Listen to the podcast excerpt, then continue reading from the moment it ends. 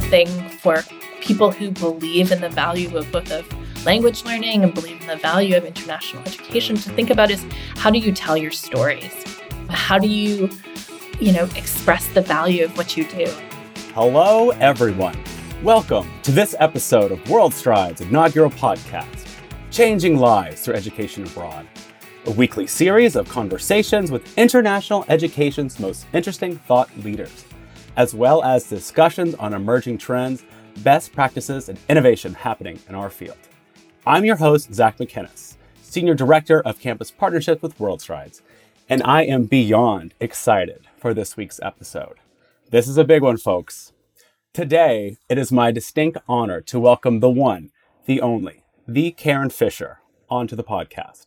As the Chief International Education Reporter at the Chronicle of Higher Education, Karin's name and writings will be familiar to our listeners, and I'm excited to get to know the person behind the thoughtful insights that are essential reading for so many of us in international education.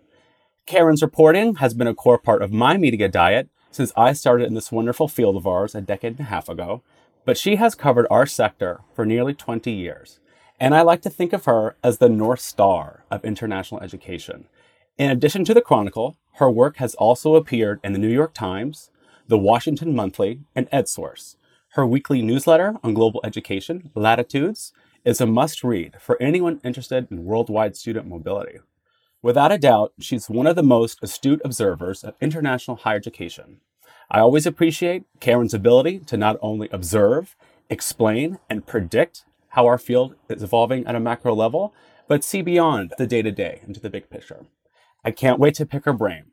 We're going to take a peek behind the curtain into a day in the life of an international higher education reporter, get her take on the big picture issues of the day impacting our work in international education, and discuss the ongoing evolution of our field, where we've been, where we are, and where we're going. Trust me, you want to stick around for this conversation. You do not want to miss this episode. Karin Fischer, welcome to the show. Thank you for being here. Oh, thanks, Zac. Now I have to live up to that introduction. I am absolutely thrilled, and if I'm being honest, a little awestruck to have you as a guest on our show today. Your writing and your name are so well known in our field. I'd love for you to set the stage for our conversation by giving us a brief overview of your career in international higher education and in the reporting space.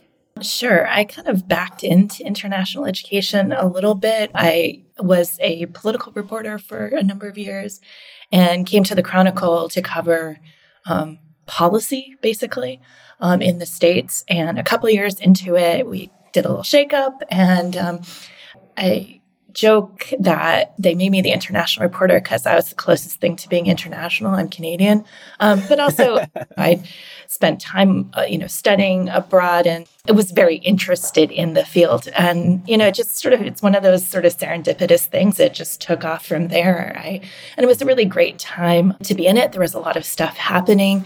You know, it was 15 years ago, and so we're seeing this, you know, flood of just interest in studying in the United States from students overseas.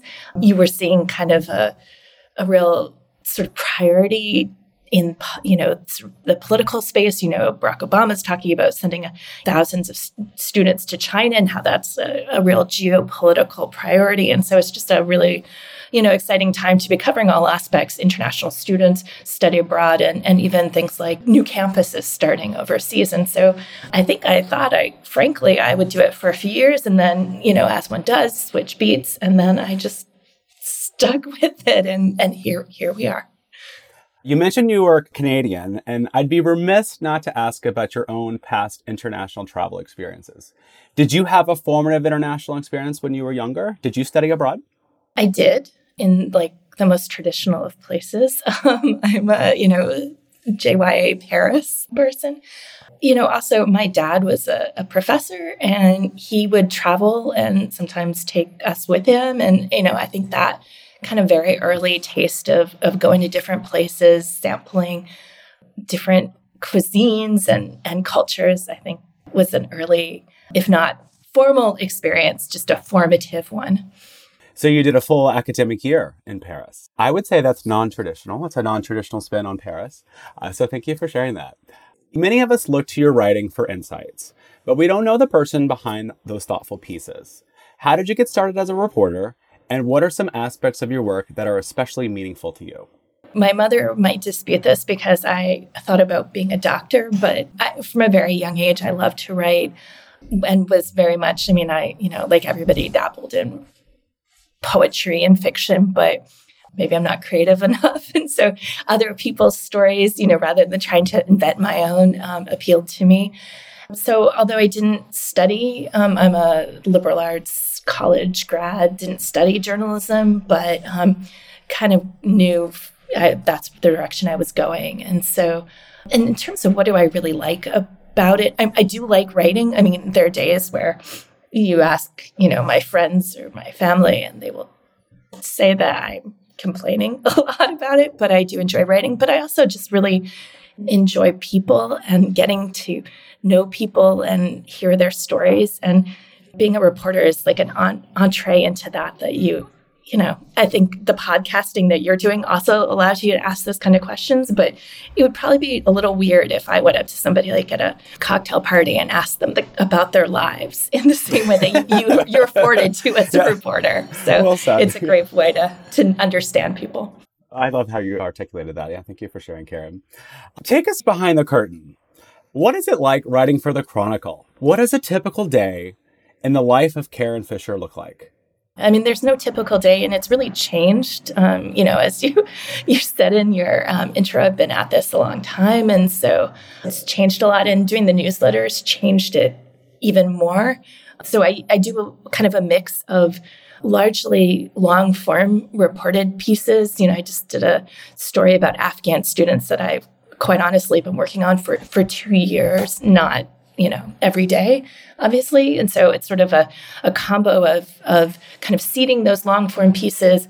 Um, you know at least one day a week i'm quite literally writing the newsletter but i'm always sort of casting about for for leads for other things to write about keeping top of trends. And so it's a lot of reading things talking to a lot of people bugging people by email and then stuff comes across the transom that you know it, maybe it immediately sparks something that I want to write about. And maybe I just, I have the like world's longest Google Doc of ideas. And so maybe it goes in there and I sort of, you know, I'm always kind of going through back through that, thinking, you know, here's this thing I heard over here. How did, oh, wait, this connects to this whole new conversation I'm having.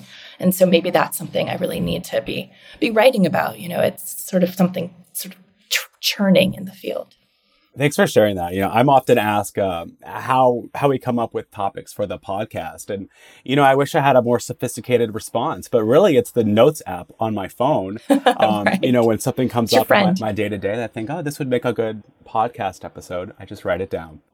You put out a weekly newsletter focused on global education called Latitudes, which for me is a must read. Um, tell us more about this newsletter and how you hope practitioners utilize it in their work its origins was was really that I was finding that I was putting out a lot of news on social media and that was kind of I would tweet it and that would be it. There wasn't a lot of space. Like I said, I was writing primarily this kind of longer form journalism. So it was, where, what do I do with this? What do I, I have all this news that I could see people were interested in. And so what do I do? And so I thought for a long time about this notion of a of a blog or a newsletter. And so started the newsletter on my own. And um, then a couple of years, um, year and a half ago, I guess now, the Chronicle bought it from me. Um, and how? So, like I said, it wasn't. It was very much in a news sense that I was thinking about it initially. Um, but now I talk to people in the field and they will say to me, we read your newsletter and talk about it over lunch and or we have you know some sort of professional development um, that we're, we're we're using it as an as a reason to talk about something that's happening say in education abroad and how how should we be handling this issue or you know how should we be getting you know focused on more non-traditional students for example? Or you know even people are using it in classes which was certainly not ever anything i envisioned but it's really cool. You know, I just remember back during the early days of, of COVID, right? Of the pandemic when when our when our world and international education was changing literally by the minute.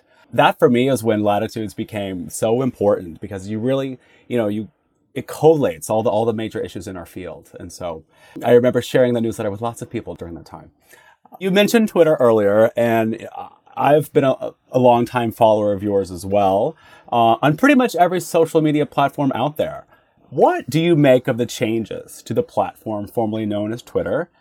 And where can our listeners best follow your work now? I, I, find Twitter to be just not nearly as useful as it used to be. Um, I used to not only you know put my my news out there, but I really valued the kind of conversations that I would get, both in terms of responses on stuff that I was posting, but also um, just stuff would come across my newsfeed and would be very relevant to me. And now I'm you know getting like social influencers telling me how to wear men's fashion, which is not super useful to me.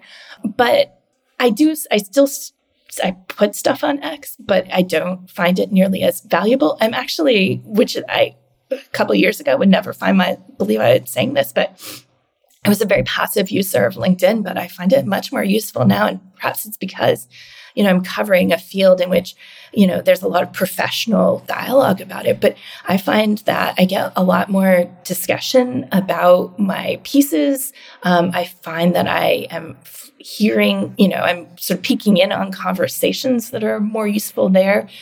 I'm just seeing a much bigger flowering of, um, you know, conversation. I mean, I'm always keeping an eye on all those other platforms to see if something emerges. But for for now, anyway, I've, I'm find that LinkedIn's actually become surprisingly useful to me.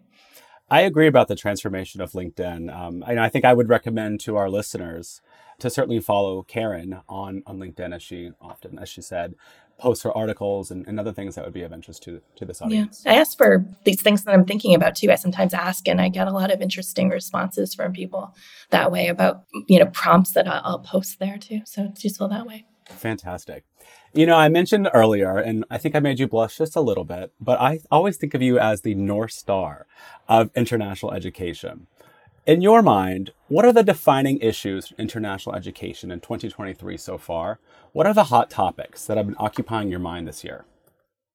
I mean, there's a couple of things. I, I wish I could cross this off my list, but I still think we're in a period of, you know, in so many ways, COVID um, affected this field in a way that's really almost un- unparalleled. I mean, obviously, everybody's life was incredibly disrupted during COVID, but you know, when you're when mobility is often at the heart of what you do, that's that's an enormous challenge. And so, you know, I think it's affected everything from you know how how do students and parents think differently about sending their students here, and also about going abroad. You know, I, I think we've talked about this before today's college students missed out on so many things and where does education abroad then fit into you know on the all the on that list that very long list of stuff they missed out on being you know stuck in their parents basement for a couple of years? So i mean i covid unfortunately is still a big thing. I'm thinking a lot more about equity and access. I, I feel like these were conversations that we would sometimes have. Certainly, you know, there always you go to a conference, there'd be a few sessions on it, but I just feel like in so many ways it's become so much more central to all the the discussions we're having, and that's a you know from who do we send who gets to study abroad to who gets to study here in the United States to even who's frankly in the offices that work on these topics. So I think that's a big one. And then I just um, disruption. And that's a very mushy thing, but you know, some of it's COVID, and what does that look like? What does technology look like? Um, I think that's going to be a big legacy of COVID, and how does that manifest itself in the work that people in the field do? Um, but also, you know, I just I said a moment ago that mobility is at the heart of what we do, but do we start thinking about cultural experiences that don't necessarily reflect getting on a on a plane? And so those are a couple of the the big things on my just just a few things going on in our field these days. just there. a couple. I yeah. mean, I, we could keep talking for the next hour, and I have a very long list. But. Absolutely. I do want to circle back to COVID for just a moment. I would love to to chat with you about something that that's been occupying my mind lately. And what do you think are the most important lessons that we in international education learn from that experience? And what have we learned that you would like to see carried forward? These are going to seem really big picture, but I think flexibility. And and look, I'm really guilty of this too. My you know, I've been doing my job for a while. And so you get in kind of a rhythm. And it, it, I think, made everybody realize like we can be nimble and we can adapt. And maybe we've been doing study abroad like this for years. Well, maybe it's going to look a little different than it has in the past. I mean, this is an oft overused word with COVID, but I think resilience, people found themselves to be much more resilient. But I think we also learned that students are as well. And so I think it's how do those those those very big picture principles get incorporated into sort of actionable ways in the field and some of that's challenging, right? Because it's in some ways whether it's somebody in education abroad suddenly being asked to do both short and long term programs overseas, but also COIL and you know, virtual exchange where maybe they weren't being asked to to have those both those set skill sets, but also to literally have more on their plates now. And, you know, in, in international recruitment, similarly, you both are getting people are being asked to get on the plane, but also get up at three in the morning and and talk to students over Zoom and you know, Asia.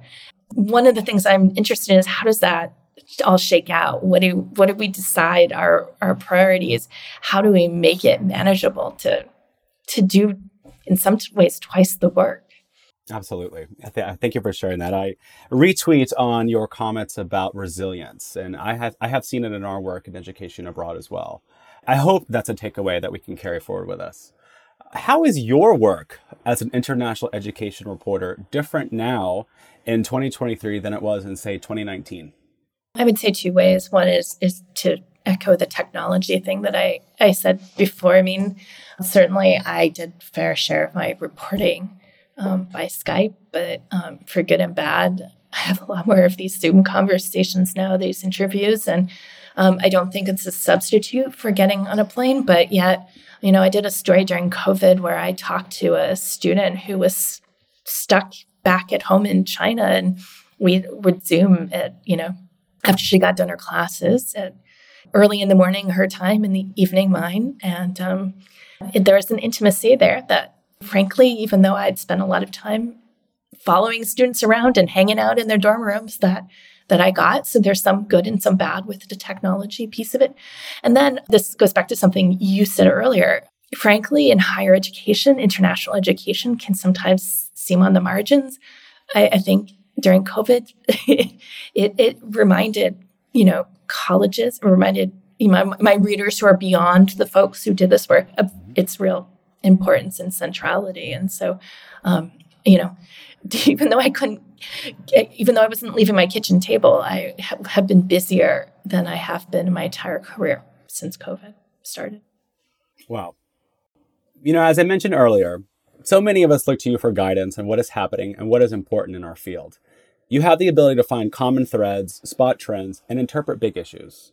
I'm curious, what other voices would you like to amplify? What is Karin Fischer reading and what is she following?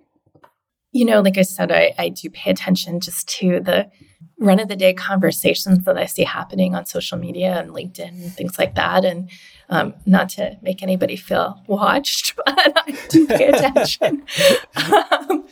I read the kinds of publications, you know, in the, the field, whether it's on the professional side, like, you know, NAFSA, or more on the research side, like the Journal of International Students. One thing I would say that, I, again, because I've been doing this for so, so long, I mean, at the, when I started, I, I mean, you know, there were a handful of people that were doing interesting work um, on the, you know, either the, the, the fully research side or the scholar practitioner side. I felt like I was always quoting the same people, you know, when I had to to sort of zoom back. And now there I mean, one of the things that's been most exciting for me is just this flowering of new new people coming into the field and and doing research and, you know, everything from, you know, the mental health impact to LGBTQ students to, you know, what are the the, the longer implications of mobility and, and work and job prospects. And so um, that's not recon- that's sort of not recommending a particular place that anybody can talk to, but uh, or read and go like you know bookmark on their their favorites. But um, but i'm always paying attention for who who's doing something new. I read a lot of people's uh, dissertations. You know, sometimes for those of us whose work focuses exclusively on education abroad, there's a temptation to miss the bigger picture issues in international education. So I'm curious if you have any advice for, for those of us whose work is exclusively in education abroad about how and why we can follow the other issues in international higher education you, are obviously you're speaking from the we, and that that makes sense. Um, but I think it's probably true for for everybody. You know, the the the faculty members who who you know do intercultural learning weren't necessarily talking always to education abroad folks and weren't necessarily talking to the people who were you know off admitting international students um, one of the things that i guess i would say is and this is a privilege that I get because my what I cover both encompasses all these things, but I also then dip in and cover things domestically and higher ed as well. There's a lot more commonality than maybe we all think. And so a lot of the same kinds of skills. I mean, there's plenty of people who who who've jumped from from one side of the, the fence to the other and you know who who do different kinds of work and you know who even go from, you know, student services to education abroad. So, you know, I think there's a real temptation to be caught in the silos, but I think you're you're exercising a lot of the same muscles. You know, as a longtime thoughtful reporter and observer of our work, how in your mind has international education evolved since you started covering this field? On the education abroad side, I mean, I remember going to my first forum, and like the biggest debate was whether or not, you know, um, short term programs, you know, like that you should discourage people essentially from going on short term programs, and that, you know, the, you know, if you didn't go for a semester or a year, you might not as well might not have had an international experience because you know so i think that the, that on the education broad side has changed a lot. I think, as I said earlier, there's a lot more focus on who's not coming and why why they haven't been reached and thinking i mean just the ways that people in the field are reaching students um, is very different than they were doing back then. Um, on the the students on the international students front, um, I think I didn't understand this because, like I said, I went to a liberal arts college, which even like a million years ago when I was in college, I think something like twenty percent of my classmates were international, mm. um, and so I took for granted that. But what I came to realize was we were at a point where pretty much all the international students, or most of them, had been graduate students. That's a very different animal. How do you? And they were often just coming and so, you know, there's been this whole sort of learning curve for a, a, lot, not all, but a lot of institutions about both how do you recruit students, but then how do you care for them? How do you make them feel like they belong? And and I guess that'd be the final thing I would say. I mean, we talk a lot about belonging, and I think that that that language has is something we think about a lot more in the work that is happening in, in international education broadly. You have a broad viewpoint of international education and are informed by many years of practice and connections that you've made. What are some of the predictions that you have for the next five years in international education? I mean, I remember writing a story probably 10 or 12 years ago about how, because I would get this question constantly, is how is technology going to disrupt international mobility? And I was like, it's not.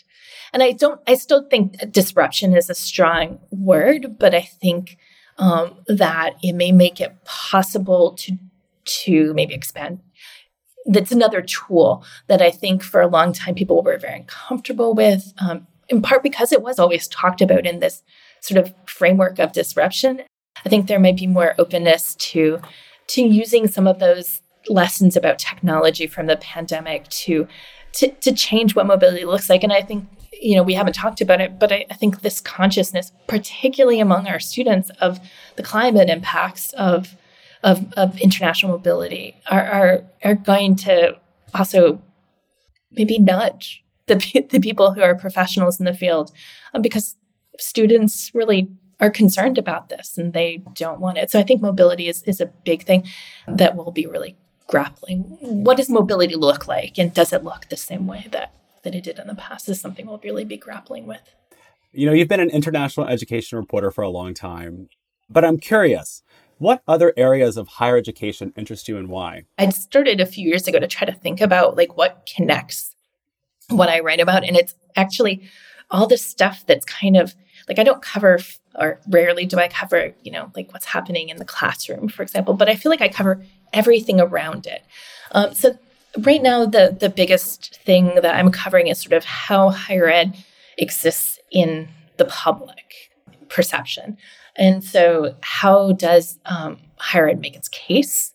You know, we see these enormous socio-cultural divisions along higher ed. Um, I, you know, for a number of years was sort of like the, I, we called it like the Trump's America reporter, where I would cover kind of issues about those those divisions you know and that took me in many different places like covering thing you know everything from like how how does higher ed like literally be a good neighbor in its you know college towns to those divides around education that even affect your health or how you know, you die young if you don't get a college degree. And what are the implications of those kinds of divides kind of permeating our, our lives? And so that's that's a, a thing I cover and, and it would seem very unrelated to international education, but I actually think that there's a lot of parallels because, you know, it's really about how colleges exist in the, the world. I love how you make the connections there. Thanks for sharing that. Thinking back over your career, Karin, what are some of the most memorable stories you've covered, and why have those in particular stuck with you? In international education, I guess I would say a couple. Um, obviously, sort of the ways that um, it's not this is not one story, but the ways that COVID affected international students um, and students who wanted to study abroad was a big like there's no one single story but just the the ways that it manifested itself in their mental well-being and their choices. And the story that had a student who was uh, stuck in china also had a student who was like one of a dozen students for almost a year on her own college campus you know for the the first semester that she and i spoke she wasn't even she would only know that the other people were around in her dorm if she could hear like their music playing or something. And that kind of isolation you know was incredible to to document and bear witness to.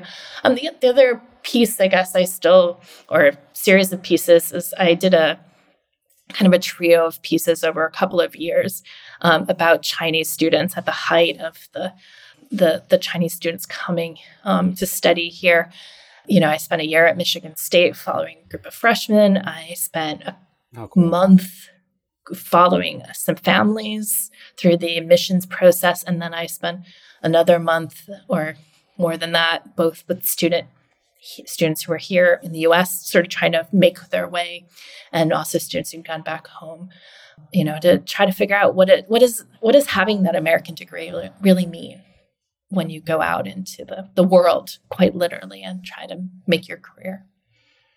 You're positioned to have a pulse on all of the professional development events that are available to folks in international higher education. Do you have a favorite conference? And if so, what makes it special? You know, I the, I like different conferences for different reasons. Um, you know, NAFSA is just the the biggest, and you and and getting to be in the um, exhibit hall is is really interesting. And i also like it too for the unexpected like it's always the unexpected sessions that i most um, you know enjoy. I went to one on lgbtq students and the issues that they um, experience studying abroad.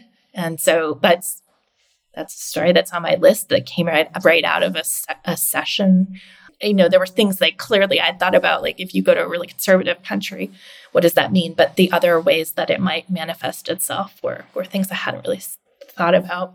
But then I, I also like AIA because it's kind of talking with the people who are sort of at the top making policy choices and that's useful and then um, you know sometimes I, I really like to go to sort of the unexpected conferences the you know the people who don't whose whose colleges or providers can't pay for them to, to go to NAFSA. Some of the regional conferences have been um, really fruitful and, and hearing, you know, there's often so many people who are coming up into the field and hearing that kind of input is, is really exciting. You heard it here first, folks. Karin Fischer could very well be in one of your conference presentations this year. Some of the trends of the moment include a decrease in language learning, uh, reshaping of academic units, and shifting views on the perceived value of higher education. Thinking through a forward focused lens, what are some aspects of these changes that our listeners, as international educators, should consider as we approach our own work? I'm watching the the cuts, say at WVU, um, with with great concern, and partly I'm concerned. I mean, I always say it in in reporting, you're interested both in the unicorns, but also in the the things that make you think something broader is going on. And certainly, I mean, they've they've since backed off a little bit, and they're not completely cutting all of their foreign language faculty and basically saying, oh, you're going to learn your languages from an app. And so that's great.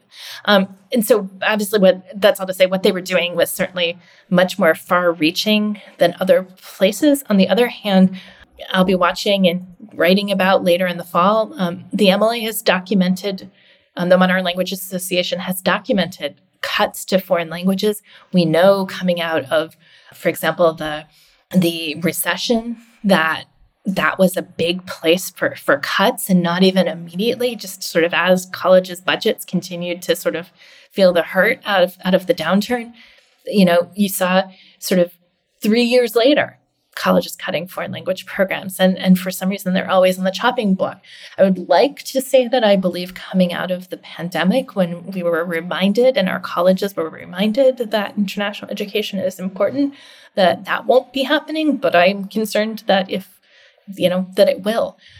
That's negative. I think the thing for people who believe in the value of both of language learning and believe in the value of international education to think about is how do you tell your stories?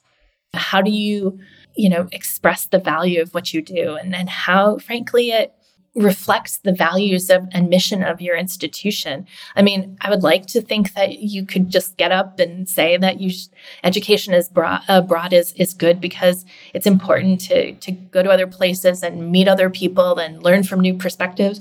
But also, it can be very, I think, you know, and that's the way we can certainly talk amongst ourselves. But I think when when we talk about the value of, of learning a language, you can sort of go back and talk about how that makes you a better learner overall. And when you talk about the value of education abroad, we know that it's highly correlated, even if you compare like students to like students with you know student outcomes and retention and graduation rates.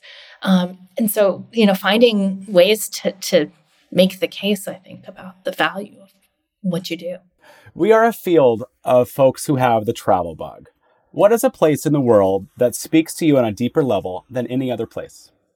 My favorite place uh, is Hong Kong, and that's a tough place to have as a favorite place right now. But you know, it's fav- it's a favorite place for me both on a personal level. I met my husband there; he proposed to me there, and so like in a deeply sentimental way, I like it.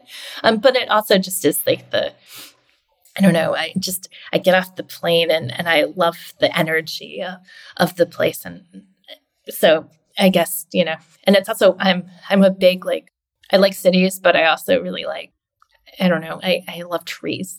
I plant trees in my spare time. So Hong Kong's a really green place, and I always love that. Lastly, I just have one final question for you, my friend.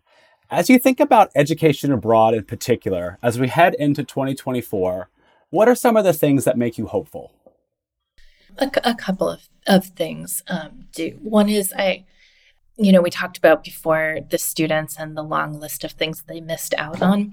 I, have met students who who are so committed to going on an education abroad experience that they've done it technically after they've graduated because that that like that summer was the only time they could could squeeze it into, you know, as they try to cram in everything into the last couple of years um, that they've missed out on. And so I think our students are sometimes they get it more than their parents do or or the, the, the university leaders always do and so that's one thing that gives me hope and the other is um, i think it would have been very very easy um, to give up. Um, you know, I did a story during the pandemic where I talked to people about burnout and, you know, what is it like to to plan the umpteenth education abroad program only to have it canceled because you know of you know the policy in a country and the travel restrictions there or your lawyer your your lawyers saying we, we can't go you know? And so many people stuck with it and then there are so many people you know i went to NAFSA and I don't, you know, there's always a lot of new people at NAFSA, but, you know, I've known a bunch of people who'd come into the field either as COVID was happening or since it had happened. And I thought to myself, you know, I feel the same way about journalism too, where I say, like, would I become a journalist today if, you know, versus, you know, a couple of decades ago when it was really flourishing and you know newspapers are closing and you know would i do that would i and for education abroad would i have the guts to go into a field where everything was so uncertain and yet we do. And so both the people who've sort of stuck with it and the people who against the odds are like so incredibly excited about what they do. I mean that i think maybe i'm being pollyannish but that kind of it's got to give you hope right? Well i can't imagine a better place to end things than right there. Karin Fischer what a fabulous conversation. I can't thank you enough for being here. Oh it was so fun Zac. Thank you and to our listeners, thank you so much for joining us for this episode of Changing Lives Through Education Abroad. I'm your host, Zac Macinnes, and please make sure to join us next week as we continue to explore topics around international education and exchange. Thank you to my spectacular World Strides colleagues, Lindsay Kelchner and Sarah Kachuba, without whom this podcast would not be possible. Please subscribe to Changing Lives Through Education Abroad on Apple, Spotify, or wherever you get your podcast, and share with your friends and colleagues. Let's create life changing moments together.